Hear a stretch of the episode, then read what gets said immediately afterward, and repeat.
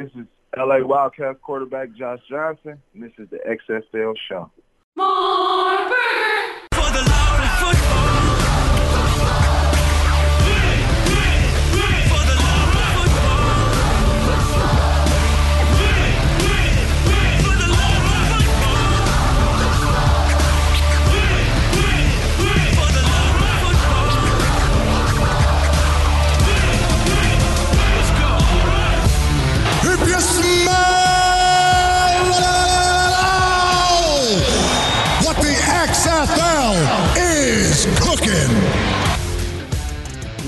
Welcome, football fans.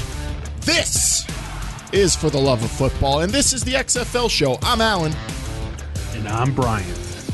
You know, we toss a lot of mantras and words around talking XFL, but the one word that they all tie back to is fun. And on today's show, we're having a ton of it because we're talking and chatting with the person who might have just had the most fun job of anybody at the XFL. This is episode 137. We're going to be talking to the imagination behind the reimagination, Bryant Sam Schwartzstein, director of football operations. What a show we got lined up today. Friend of the show, Sam Schwartzstein, a man that uh, you could sit and talk hours, which we did basically, uh, football uh, through the entirety of the, the creation of this league and today. So stick around, that'll be a lot of fun. Uh, we have Sam Schwartzstein on the show today. Yeah, buddy. Sam Schwartzstein will be coming up on the hot read. We're going to get to you, get you to that interview as quickly as we can. We have uh, some some stuff to talk about as well, but uh, a lengthy, awesome football conversation with someone who saw the XFL become basically develop into what we got with the five weeks of football. He was a founder uh, of this league, as far as I'm concerned, with the rules and how much effort he put into giving fans a different football product, the kind of product we deserved. Uh, we owe a lot to Sam Schwartzstein for the work he did in terms of all the changes to football in the XFL we saw him been talking about ever since they, they kicked off in February. So you're going to love this interview. We're going to go to it in just a little bit, but quickly let's dink and dunk around XFL social. Brian, the only one thing I want to hit from social media at XFL Show, where you posted a poll question, uh, w- was the results a resounding yes that the five weeks of XFL football really showed us that it worked. Well, I, well, the question was was five weeks of football to say if anything worked or even didn't work at that point. And I don't know. I'm on the fence. I really I put it out there because I've been thinking about it for a while. A lot of people are saying yes, it was enough time. I guess you can say maybe next week we'll see if it worked or not. I think most people will say it did. But regardless, was five weeks of football, Alan? I want to ask you personally: was five weeks of football enough to say something either worked or didn't work in the XFL? I think so. Yes, especially after because we talked to Sam before we put the rest of the show together. So uh, talking to talking to him and, and, talking through all the different aspects of the rules that he implemented and the innovations with coach to player uh, communications.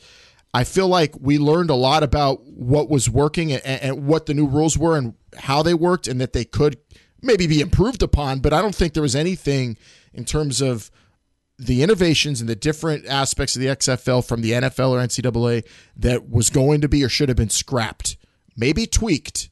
Uh, but I voted yes on this poll question, and uh, it's still live, right? Or is it over as of the? I think it's still live as of the the posting of the show. It'll be uh, no longer live. Okay. Check it out. There's a lot of cool responses there as well, and you can always call our fan line 724-565 4XFL if you have anything to say about it. Absolutely. That's that fan line's 360 7 days a week, 365 a year, toll free. Standard text messaging rates do apply. 724-565-4XFL. At XFL show for that poll question, other poll questions. If you want to just hit up hit us up on social. And I must say that this episode is brought to you by Pretty Easy Podcasts. You could get your own podcast started by going to prettyeasypodcasts.com. And Bryant loves saying the catchphrase for Pretty Easy Podcast. So I'll let him do it. Making podcasting uh, pretty easy. You got to throw the uh in there. That's for sure. Yeah, you have to. PrettyEasyPodcasts.com. Go there today to get your own show started. All right.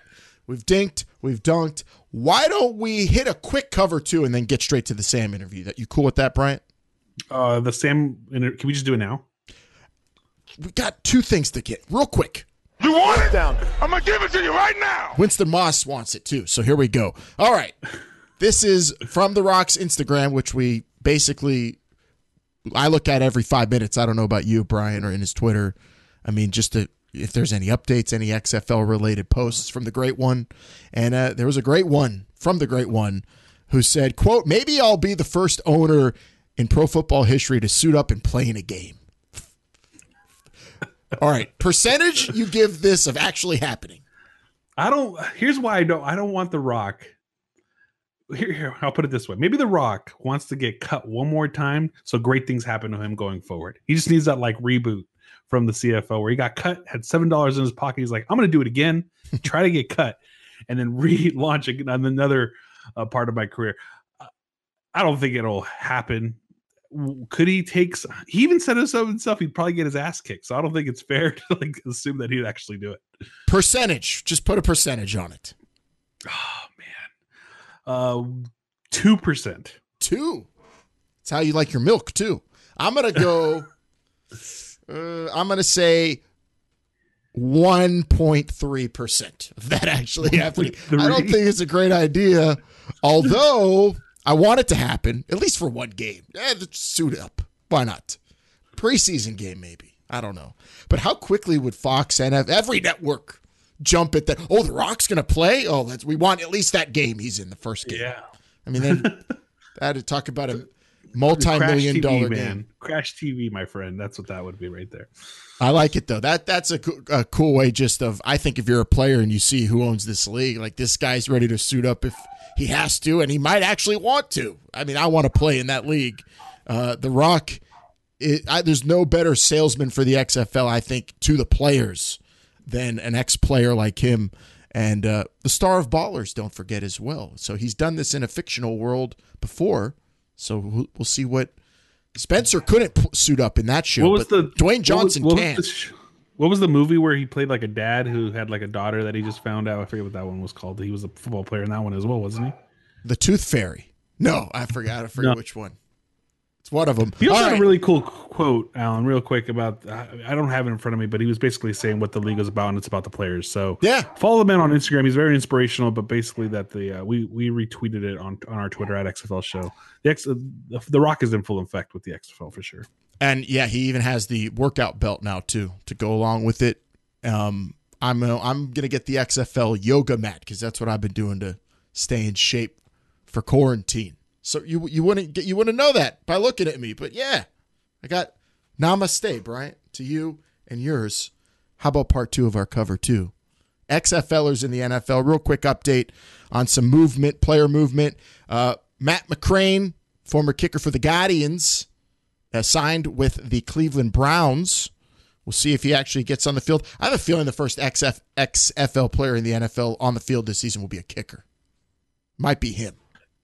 I I don't know. Storm, I feel like he's getting closer and closer every single week. It might be a kicker, but man, PJ's getting Storm. closer and closer. PJ, I was on PJ watch this past weekend for sure. Panthers start 0 and 8 or something. Put him in. Come on. Put Although in we, PJ. We all love Teddy. Uh, Austin Walter, who kickoff return for a touchdown with the Dallas Renegades, if you remember that running back kick returner, he signed to the 49ers practice squad. Um, and I definitely saw the headline of him signing with them and then watched that kick return over and over and over again for the Dallas Renegades. Um, and another Renegades player also signed into a practice squad, Willie Beavers, signing to the Atlanta Falcons. It's going to happen. How how quickly it, it, does, we'll we'll see. But it's definitely going to happen. A player from the XFL will make his uh, debut in the NFL. And that does it for this week's cover, too. Like we said, we want to get you quickly to this week's hot read because this week's hot read is a lengthy, educational, informative, and just awesome interview with the director of football operations. We are welcoming one of the most important people behind the scenes at the XFL, Bryant, this week. A driving force behind so many of the on the field innovations when it comes to the, the gameplay and also the access fans got. Sam Schwartzstein, a true innovator, creative mind, and seriously fun guy to talk football with. We've done it before many times, and this was no different than all those other times, which is why we love having him on the show. We talked to him during the draft. We talked to him at the summer showcases. I talked to him for hours during uh, the the training camps and, and, things like that. We talked to him uh, today, and it's a lot of fun. So we'll get to this hot read and, and just sit back and relax because to hear what he has to say, I think he said some things that you probably haven't heard anywhere else.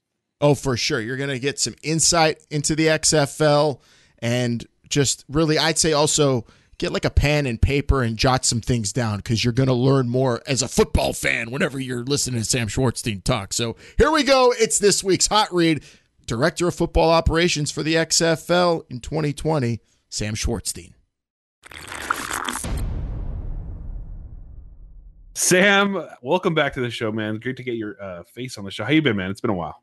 It's been great, man. Um, it's been you know a fun summer. I've been spending most of the time with my uh, family. I've lived in seven homes, if you count training camp, where I was there for 21 straight days. So, uh, been all around the country, um, just driving around, trying to you know tie up loose ends. But um, been great to see some friends and family I hadn't seen since working at the XFL, and now I spent more time the past six weeks at my parents' house than I did the previous 10 years combined. So this has been pretty awesome. You know, I've seen on social media you've become quite the uh, barbecue pit master. You've been watching the Food Network like I have because I've been this like you know chef now in the kitchen. You know, uh, my brother Max is one of the most eccentric people, and so when he gets an idea of you know something that he wants to dive into, he dives into it 100. percent It's kind of the Schwartzstein way. So we got the big green egg, and now I don't think we cook any meals without the big green egg. And you know, we watch YouTube nonstop to try and figure out what we can do differently, and we borrow and steal from other people of how to make some great barbecue. But it's it's been fun. Oh man, it looks tasty too. But on your uh, social media, on your Twitter, uh, right when the whole announcement of the XFL kind of closing its doors for the time being, you posted a whole timeline of of what you know, I guess 2018 through 2020 was to you, and I guess you were tasked with reimagining the game of football. What was the first thing that popped in your head when that happened?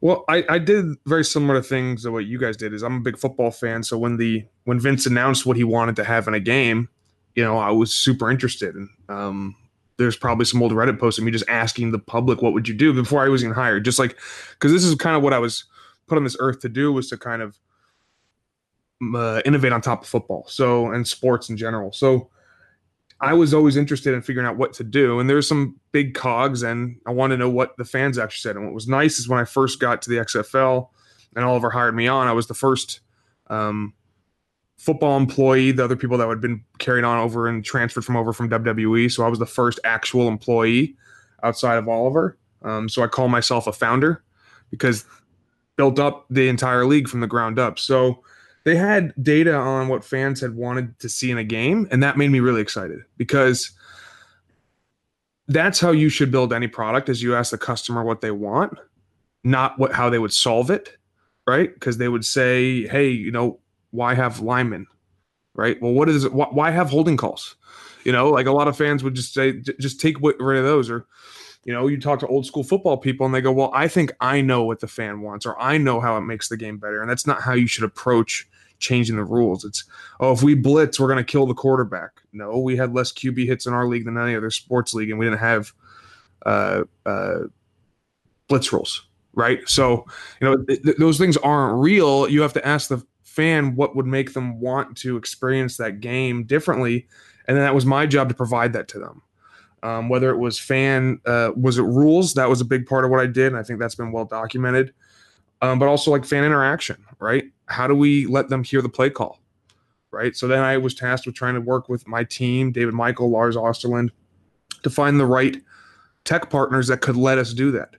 Um, if I want to give the coaches more ability to do unique things instead of putting fake restrictions on them, what technology can that be? So that that was another part of it. And even the ball, the ball you got in the background of the shot, it was how do we make something that's unique and consistently the XFL, but not lose, you know, the integrity of the ball like the first XFL had. Um, the AAF had some ball issues with the chip in the ball. Um, how do we make the best version of the of a football, but also not take anything away? And that was a big part of the the whole development process. And then what was great was what was promised from the beginning was we're going to have time and resources to invest in these things. You have to just make it cost less money than we have already bu- put it budgeted in, right? So they were going to spend about a million dollars on testing. I think we spent over or under a hundred thousand dollars in testing when I come in. So instant cost cutting, using partners like the Spring League, like Your Call Football, innovating different ways, um, and then also coming in and saying, why do we do the things that we do? How can we do them better? And then putting in a process to change it. So with the rules testing, it was true product development. I had my background Silicon Valley, and it was true product development, bringing that energy and that processes to the league and to football had never been done before. Right? They were they're basics, they're bread and butter in in uh, Palo Alto, but in the football world, they're not they're you know brand new. They're they're crazy to, to people. Wow, oh my God, you're using data to back up every decision you're making. yeah, I am. oh, you're, you're you're trusting what's what's happening on the field over the data. Yeah, I am. I'm combining the two. You know, like these are things like the data told me the Halo rule would work. Yeah, all you have to do is stop five. It didn't. So that's when you adapt. You know, guys like Justin King, Brian Kilmeade, Eric Galko, we were watching these games as well as understanding the data to then push this through to give the fans what they wanted. And that was that was awesome. The energy that we had from the founding of it in the football side was to really bring the fans exactly a game they wanted, but not solve it exactly how they told us to, if that makes sense. Um, no, and, and just kind of to, to reiterate what you said, you know, you're one of the founding fathers. So if, if there was ever a Mount Rushmore of XFL at some time, you'll be up there, Sam. Don't worry. But it's kind of cool to hear you say all that stuff about, you know, fan uh, experience because in the end of the day, you know, what, what we're watching now uh, with the NFL, and we all love football here. That's why we started this podcast. That's why you got invested with the XFL. It just makes you wonder why the things that the XFL are doing or did uh, aren't there all the time, it, makes you miss it even more. I don't know if you're getting the same kind of feeling, but that's what I'm seeing every single day.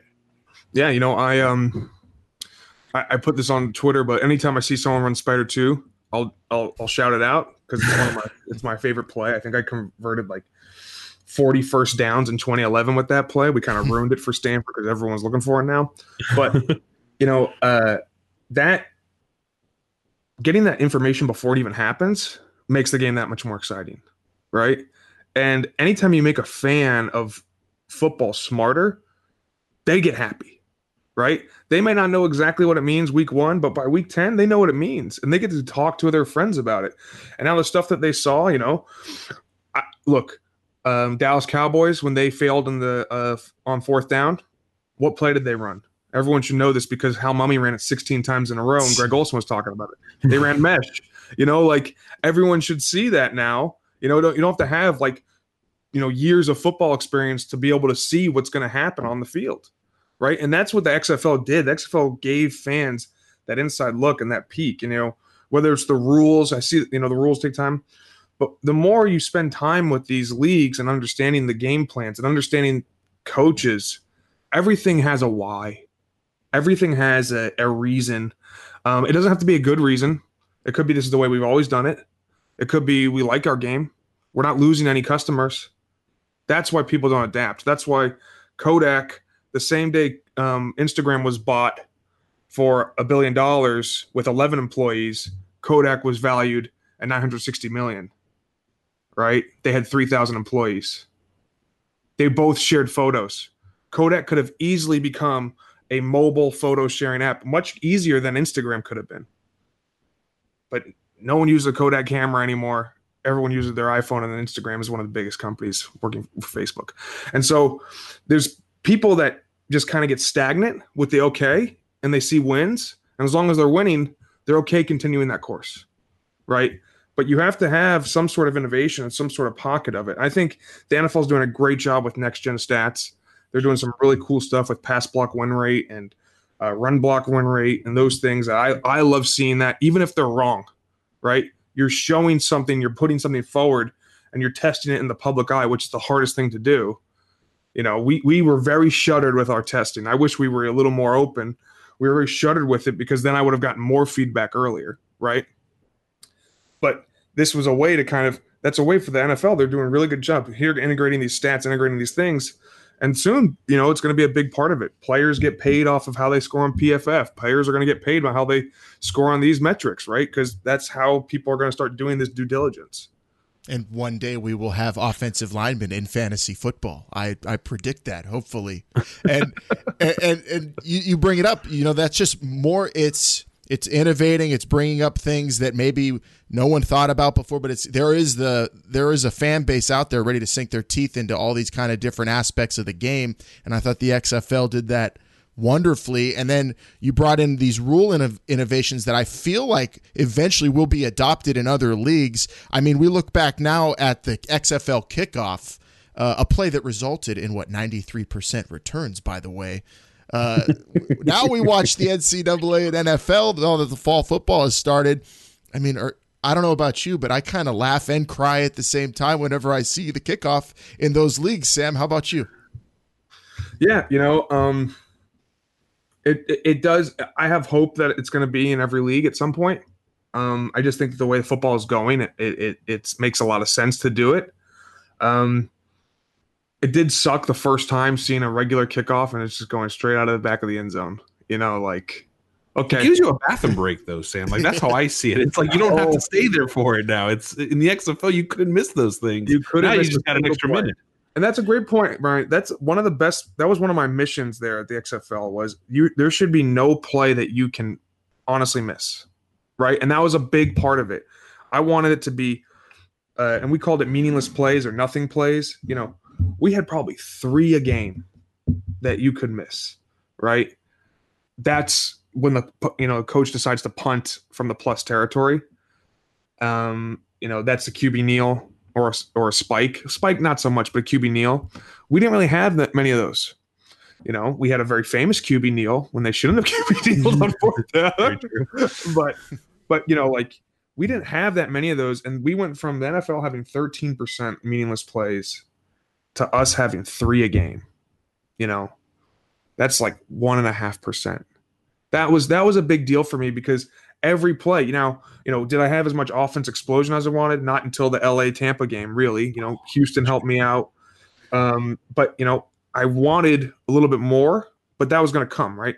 That was going to come down the line. Years of experience. Well, that, that's what will help you uh, get there. Coaches really understanding the rules, but uh, you know, it was it was seeing the kickoff now in the NFL makes me even more confident that we'll get to where we are um, with our kickoff. Um, I think onside kicks staying in the game instead of doing the fourth and 15 was also proven last week that that is the right way to do it.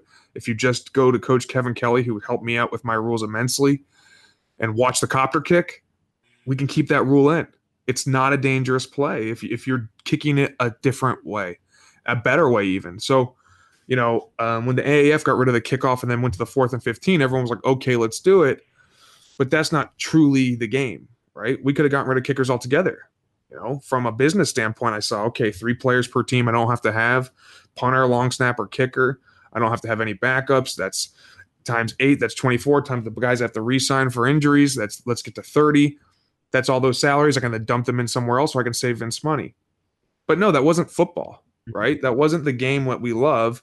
And it would be hilarious to call it football if there was no foot being involved in the game at all, right?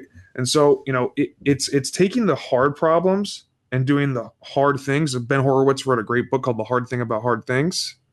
And it's about finding those hard tasks, those problems, and trying to work really hard to get the great things out of them. And that was that was a fun part of the XFL.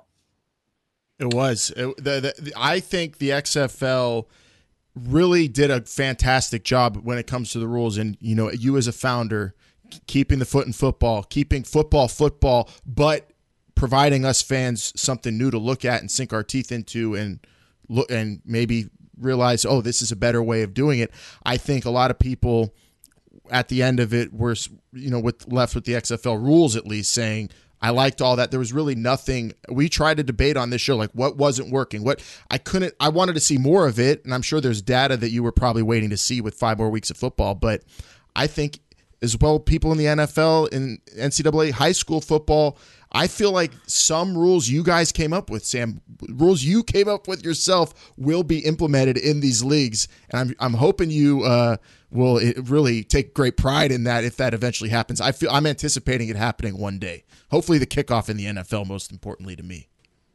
Yeah, I mean that was that was a big deal for me. You know, um, and changing the game. That's what you know. Oliver pitched me right away was, hey, we will have an opportunity to be the leaders in how the game should be played.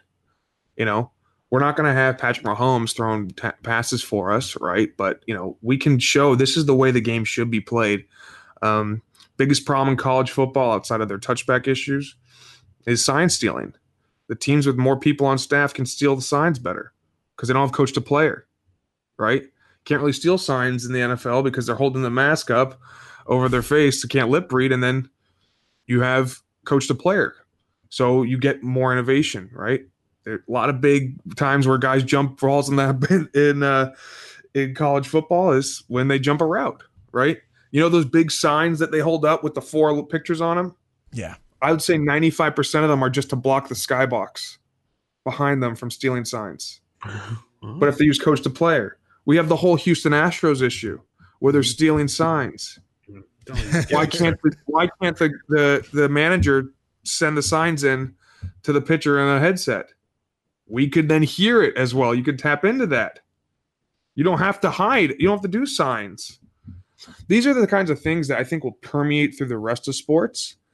Um, you see that you know PLL did a great job. Paul Rabil and his brother Michael Rabil they did a great job with the lacrosse league, giving more access.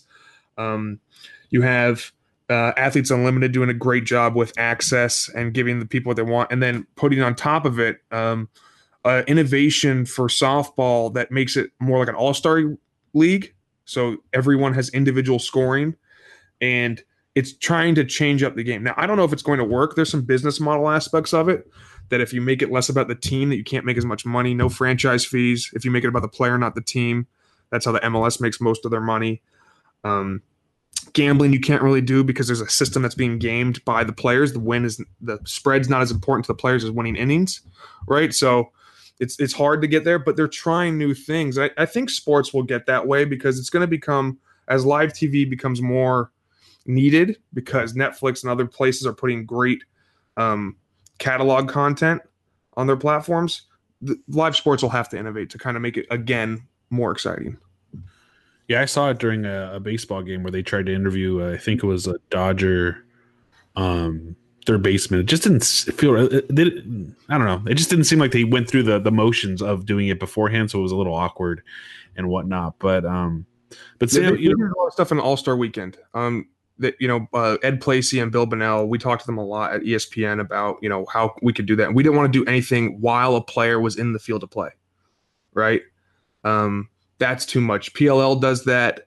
Um, football is too much collision sport and too cerebral for that to happen, and there's not as many true lulls because even when you're in the huddle, you're talking about what's going on, okay, down and distant, things like that. So, you it, the, the baseball lends itself to do that much more. Um, but Sam, when um when coaches were brought on, let's just be kind of honest here. Some of the coaches struggled a little bit with when to go for it on fourth down. You know, when is the correct time to punt or, or not? You know, there was a lot of not a lot, but there were some struggles. Who was tasked? Was it you, or or what was the process when you brought on a coach to kind of help them get acclimated to all the different rule changes you guys were trying to propose? Because at the end of the day, you can make any rule changes you want. If the coaches don't adapt to them, it's going to look like mud out there.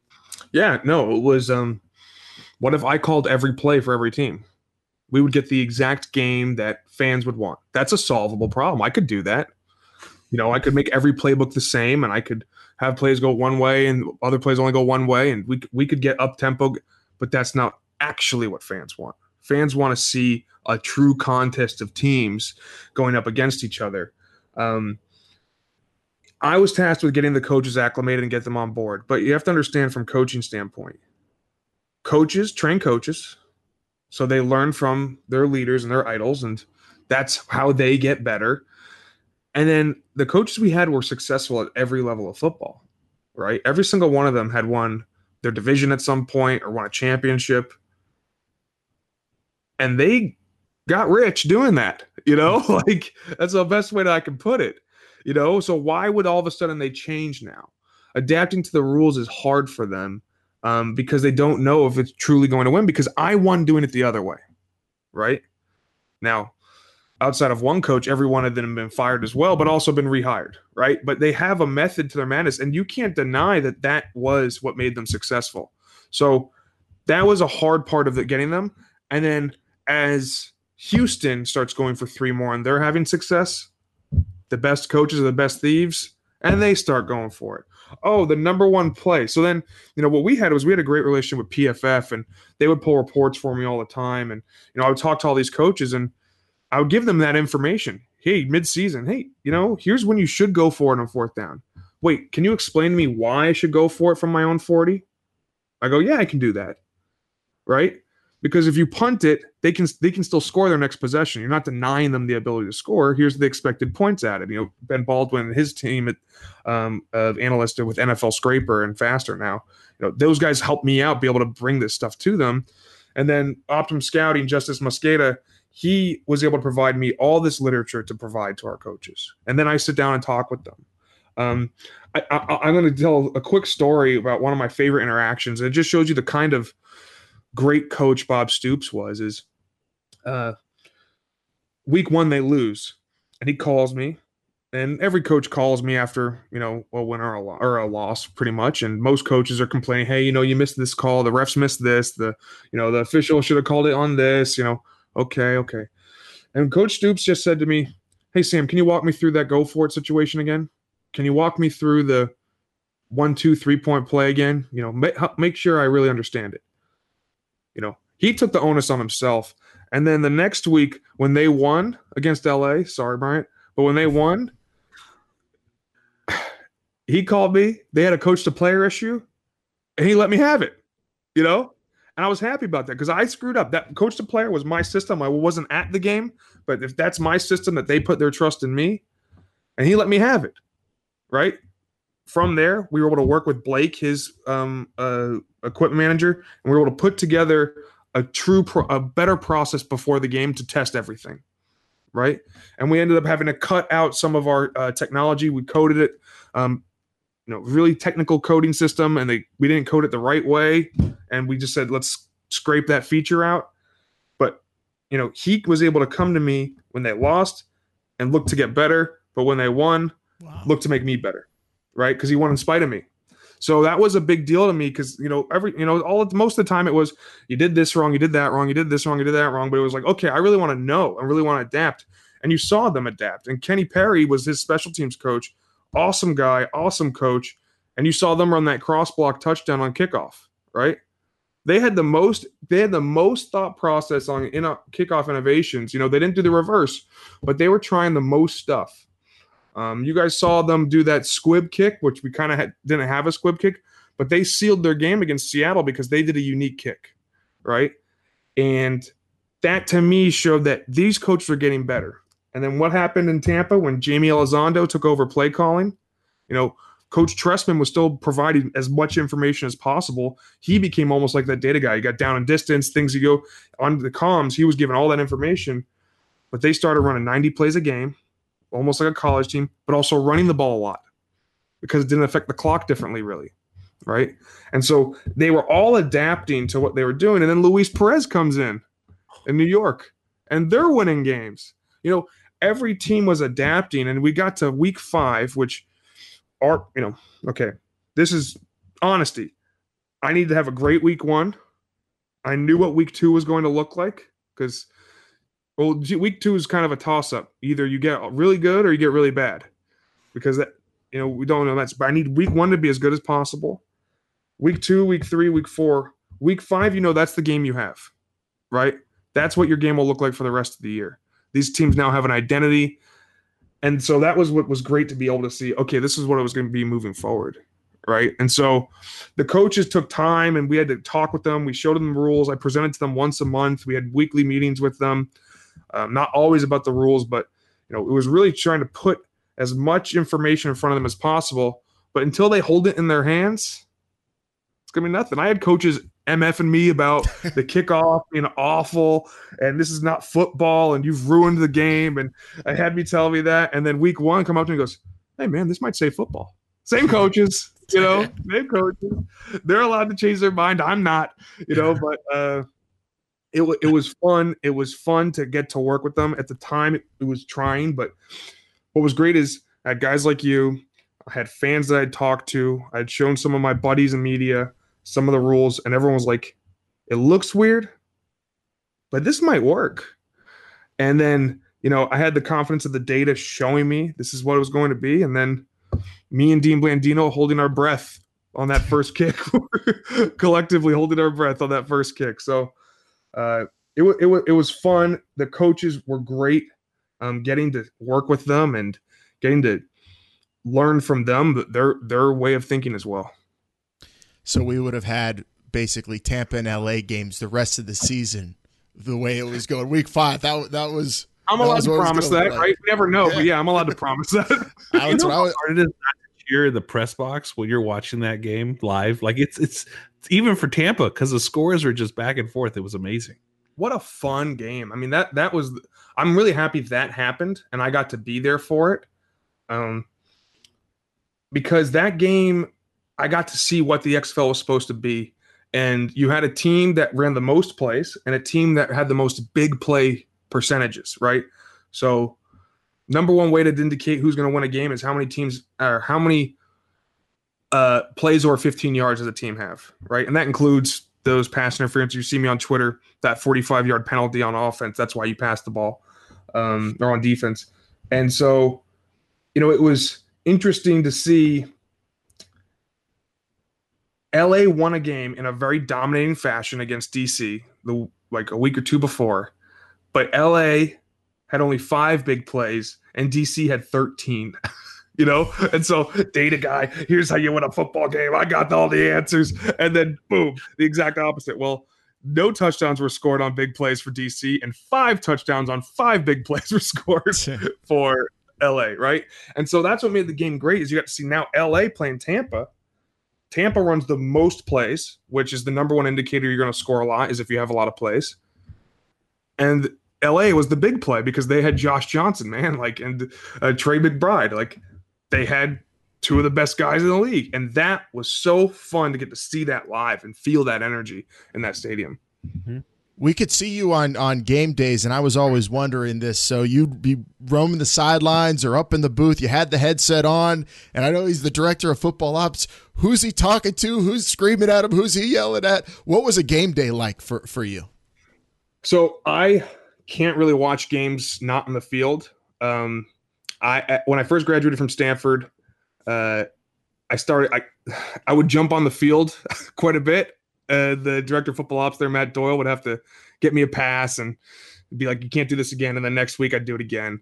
And so they finally they gave me a job so I could be on the field because I, I just can't really watch the games from the stands. Like it, it, it kills me.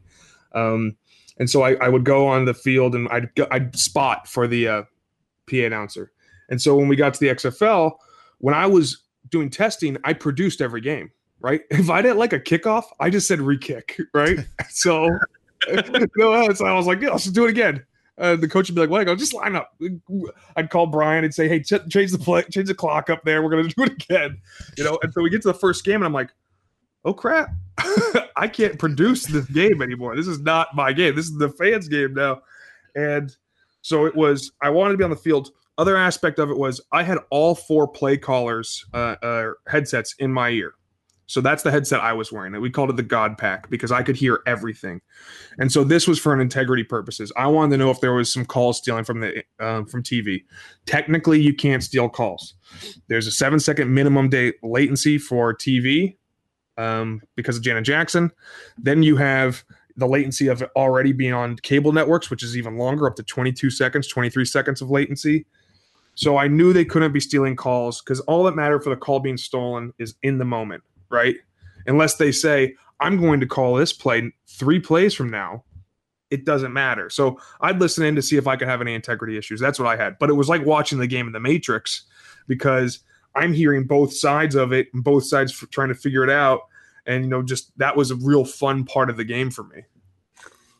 There's nobody who had more fun on game days than you. I knew it. That's the best. I mean, we were enjoying watching TV here and one coach at a time. You got them all in your ear. I was I was so jealous of you. We saw you on game day in DC week one. It was just I was like, man, that guy's having. So a that was a funny one. Uh, I was tasked with getting the football for the uh, Pro Football Hall of Fame, uh, the first kickoff, right?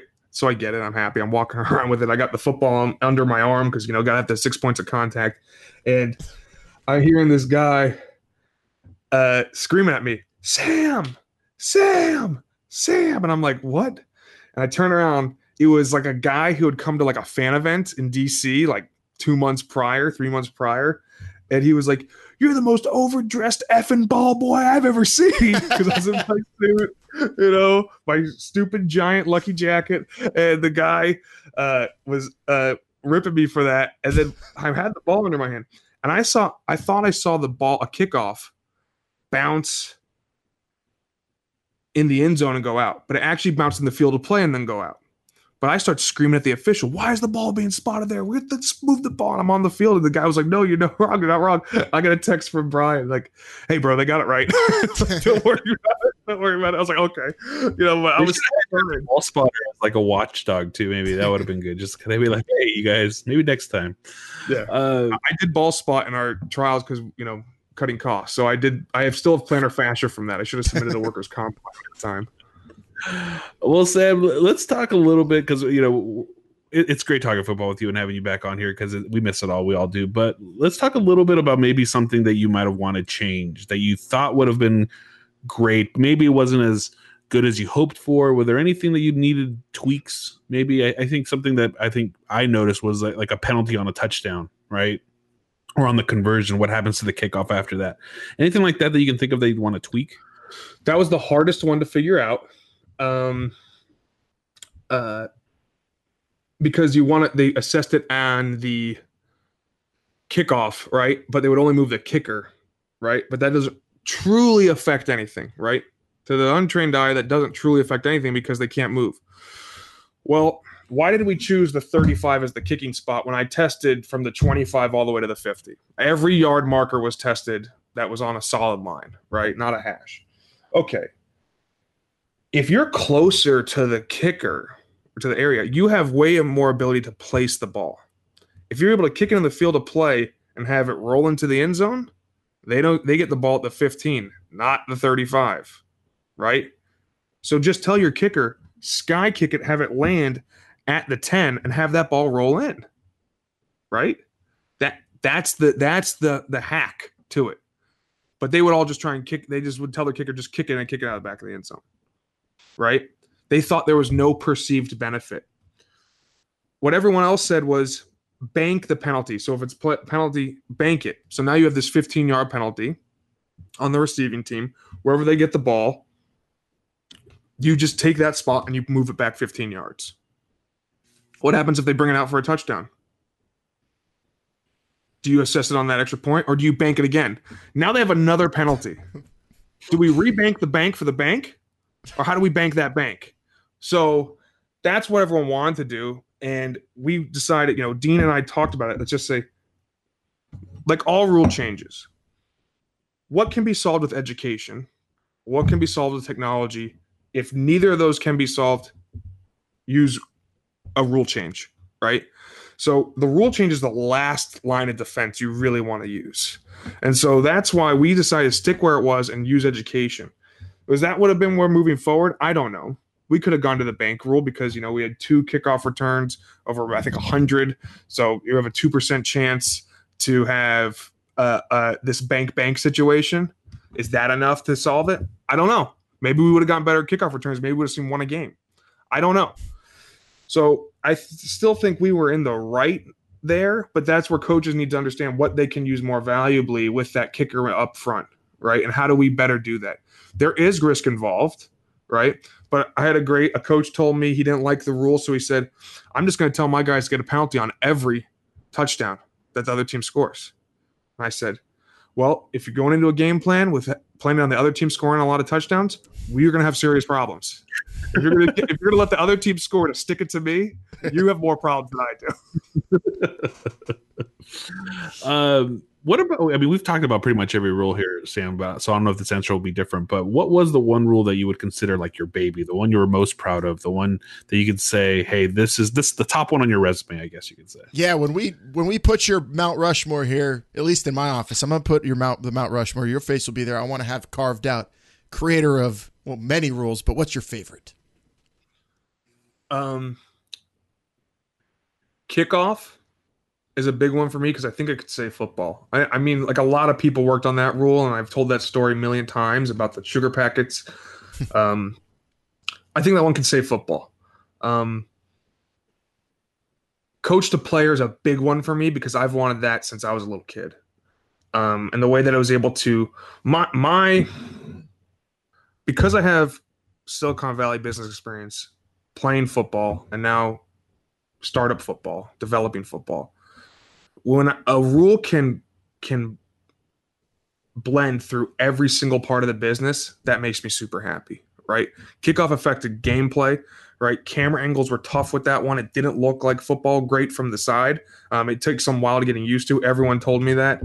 Um, but coach to player, we barely tapped the surface of it.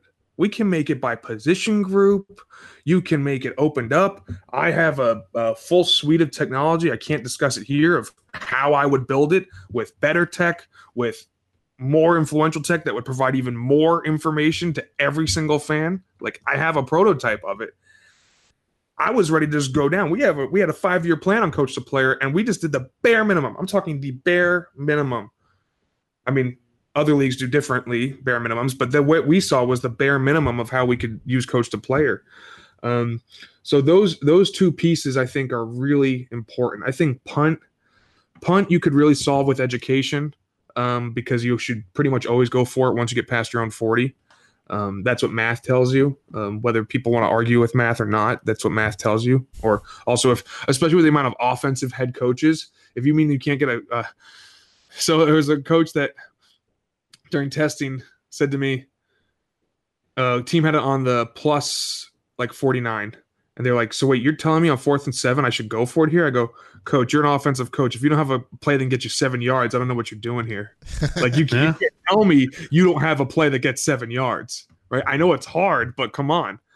And uh, you know th- that really can be solved. So, but what what was really great about punt was it was a true team effort we had this halo and I was trying to manipulate all the rules and the CFL is made by design how it works.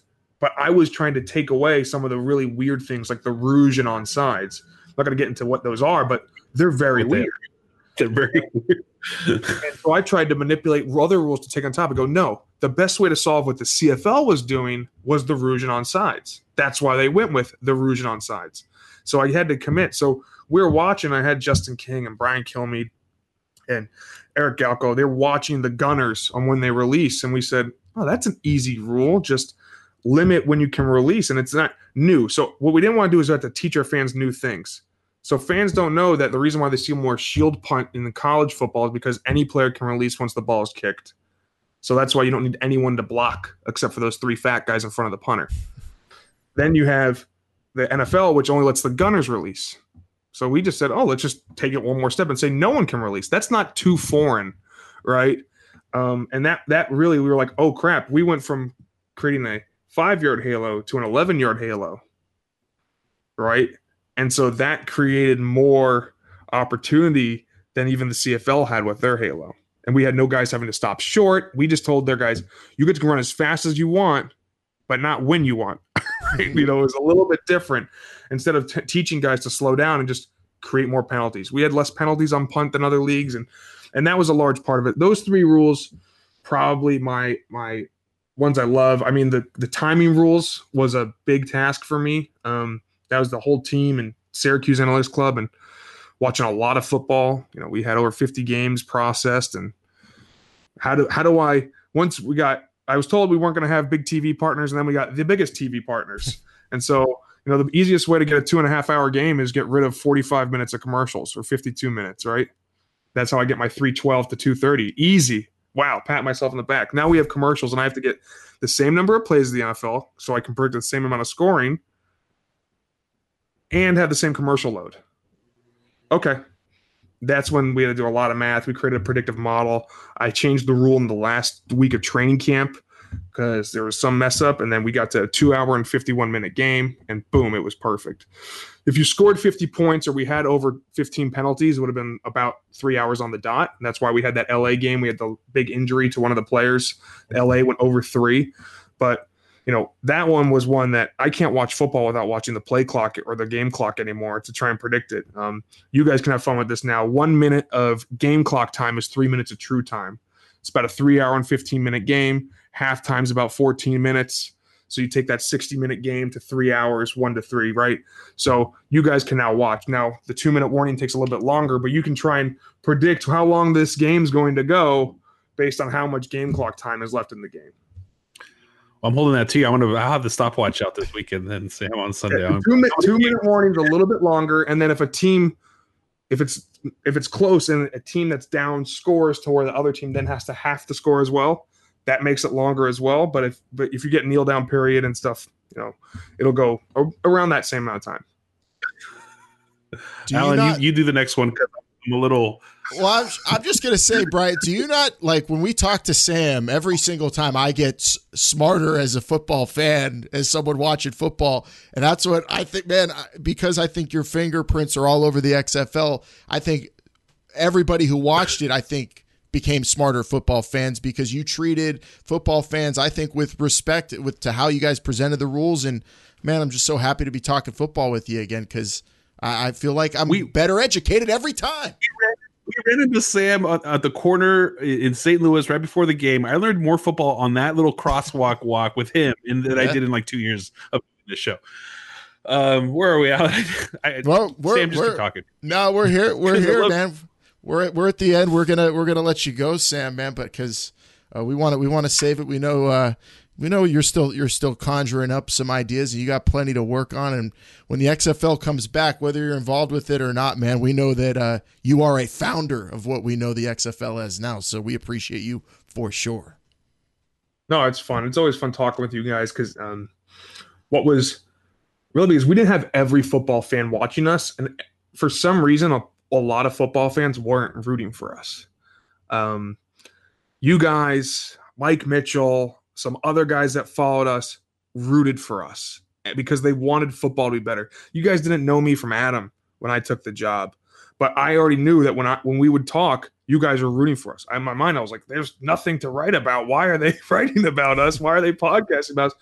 But it was what made it cool is the community that we did have of people rooting for us were people that cared so much about just more football and making the game better. And everyone had the idea of what if other leagues approached this league innovatively. And I want to do innovation. I want that. And when we talk to our fans, the two words that came up the most about why they like football over other sports is innovation and strategy. Well, they never know the strategy for a lot of coaches. They question it, what they do all the time. And sometimes we see we have 80% of the play callers in the NFL come from the same coaching tree. So how much innovation is actually taking place? And so that was great for us is we tried to have innovation. We had the most two of the biggest innovators in coaching in uh, uh, and Hal Mumme and June Jones, you know, coaching against each other in the Texas Showdown or whatever the hell we called it. You know, like that was a big deal to give that to fans to see that. Now, when fans found out that the air raid is just calling mesh 50 times, you know, like it's a little bit different. I think AJ Smith, one of our great offensive coordinators, he'd get mad at me if I said that because he'd be like, no, we call six 50 times a game, you know, but you know, that's my favorite play calls. I, at Stanford, I had like these gigantic play calls. Pep, you probably heard Pep call these gigantic play calls, and then you go play against Hal Mumme, and he just goes six. it is tiny. Yeah, that's all. the tiny card. Go fast, do it again. six. Quick play hmm. call. Yeah, it, we yeah. put it out on Twitter. Asked anybody uh, if they had questions for you, and without asking you this question directly, because I don't feel like it's fair, but I will say this: I will ask you this: What do you see your future in football being? Uh, is it more innovations? Is it you know, Sinway? What what do you see yourself doing? You know, next year and, and then the years after that. I'd love to be involved with football. Um, still, I think that I want to be in a role that I look for the right role. Um, that is in the right organization. I got to work for Oliver Luck, my best friend's dad that I'd known for 10 years before I took the job. Um, and he's one of my closest friends. And that was important to me. I want to be around the right people who want to do things differently I mean, just talking to me, could you imagine me going to a place that's like, yeah, we're not going to use data to make any decisions. you know, we like the way we're doing things. Um, so I need to go to the right place that has the right role for me, um, whether that's in football or esports um, or other opportunities as well. You know, I, I had an esports background. I was almost a coach of a, a League of Legends team years ago. Um, I borrowed a lot of thinking from esports um, to see how they were able to build from a, a grassroots um, bootstrapped type of league to where they are now is you know the biggest sport in China. Um, so you know it's there's different avenues for me to go. Um, I want to make sure I'm with the right team or right league that's willing to innovate and not willing to look at what they have as a commodity because football is not a commodity. The other leagues were not as successful as we were. I know we didn't get as many games the AAF, but you know we were going down that path because we were not just cutting it off or making assumptions. It was because we were willing to do little things a little bit more innovatively. Well, man, you always sure. have a place to talk football here with us. If you go, if you go into another realm, for sure, and we appreciate all the time and all the hard work you put in to give us five amazing weeks of football and all the stuff we talked about before kickoff, even. So wait, I you know every time we do this, I have to, I still have to ask. You know, Brian, you brought up that penalty after the touchdown. Allen, anything you would have changed? Ooh, anything I would have changed? I mean, we've had this talk on the show before. I mean, I I would have just, if I was in your shoes, been yelling at the coaches to go for three every week when they called me and started yelling at me because I'm sure the data was telling you so. you know what was the coolest part of the go for three one that I liked? And it goes back to the, the pass interference penalties. Where was the three point play taking place from? The 10 yard line, right? What was the average spot a three point play was being attempted from? Seven and a half, I would assume somewhere in that range. Because there was more penalties on three point plays because there's more LA, right? The first conversion I think was in LA. LA, penalty. LA yeah. went for three a lot, and they always got a penalty drawn by the other team. So if you're doing that was was so great about you know the math in my head says go for two every time. If you go for two, you fifty percent eh, or thirty percent versus twenty percent. Ah, ah, ah. But math isn't the game all the time. It was you think the spot's going to be at the ten, but the true spot is the seven and a half run a pick route. Who cares if you got if you get to move back to the 15 if you're on a pick, right? You know, you already have a hard score, yeah. but they might have a penalty. They might hold you. That's what was so great about the uh the the plays. That was you know we saw that happening more. You know, the number one most successful play, AJ Smith, wherever he goes, he's going to be a great innovator as a coach. The number one most successful play for a three point play was a QB run. And it wasn't always a design QB run. So now when you're watching the NFL, when you're watching Dak Prescott, Lamar Jackson, uh, Russell Wilson, Josh Allen, when they get to the 10 yard line, start watching if they're going to run a QB run. Zone read.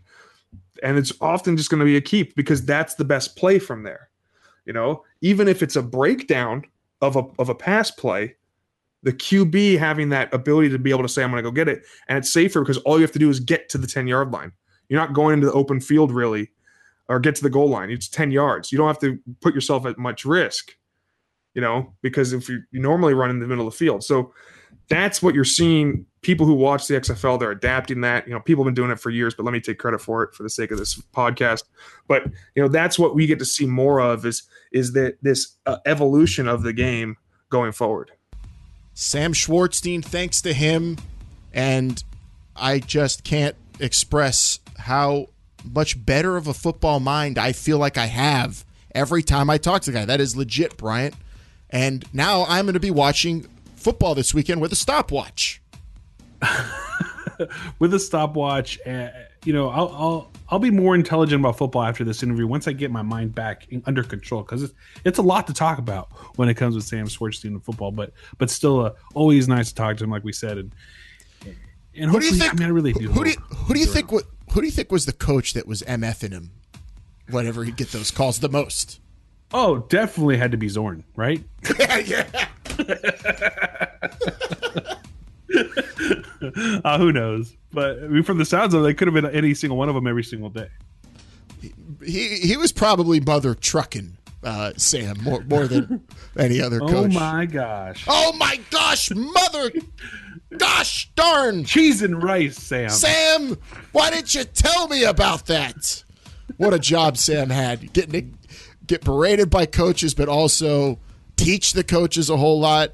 Crazy insight from the guy who I think definitely, to me, had the most fun job in the XFL for kickoff 2020, and uh, I just can't wait to see what that guy does next because, like, he is a total, I think, I would say, creative genius based off of what he did with the XFL, the job he was tasked with. He put in that Twitter uh, thread, Bryant, that you and I were reading all up in, before the interview, saying I was tasked with two things: reimagine the game and have great football week one. Number two being like impossible, and we all enjoyed week one of the XFL. So job well done to Sam. Yeah, very much so. Thank you, Sam, for being on the show.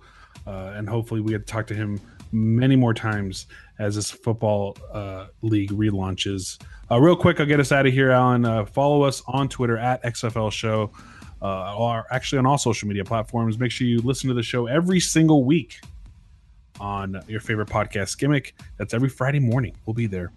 And uh, check out our YouTube page, youtube.com slash this is the XFL show, the official YouTube page of the XFL. Alan, real quick too, before uh, congratulations to Molly McGrath. She's, she's having a baby. First one.